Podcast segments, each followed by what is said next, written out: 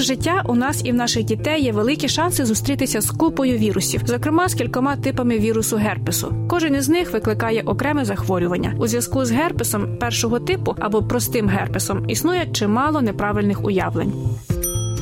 Міф 1. немає похирців на губах, немає вірусу. Це не зовсім так, пояснює лікар-дерматовенеролог Андрій Наліжитий.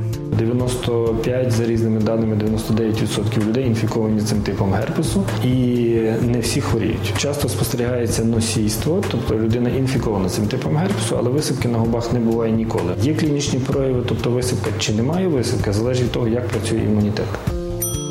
Міф номер два: простуда на губах заразна, коли похирці лопають.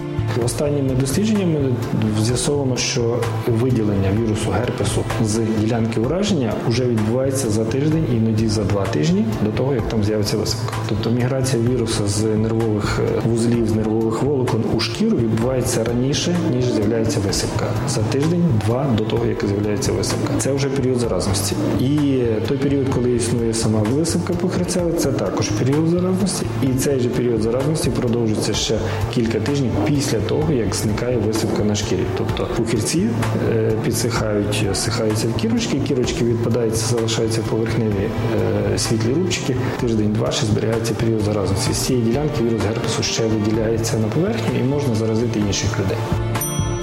Міф номер три: щоб не було загострень простого герпесу, його потрібно лікувати до повного одужання. В принципі, ця задача можлива, але навряд чи її треба ставити метою, тому що дуже висока контагіозність, дуже легко заразити знову. Достатньо поїздки в транспорті, коли хтось чихне е, біля вас там на відстані трьох метрів, ви спокійно можете заразитись всіма можливими типами герпесу, які є в тій людини.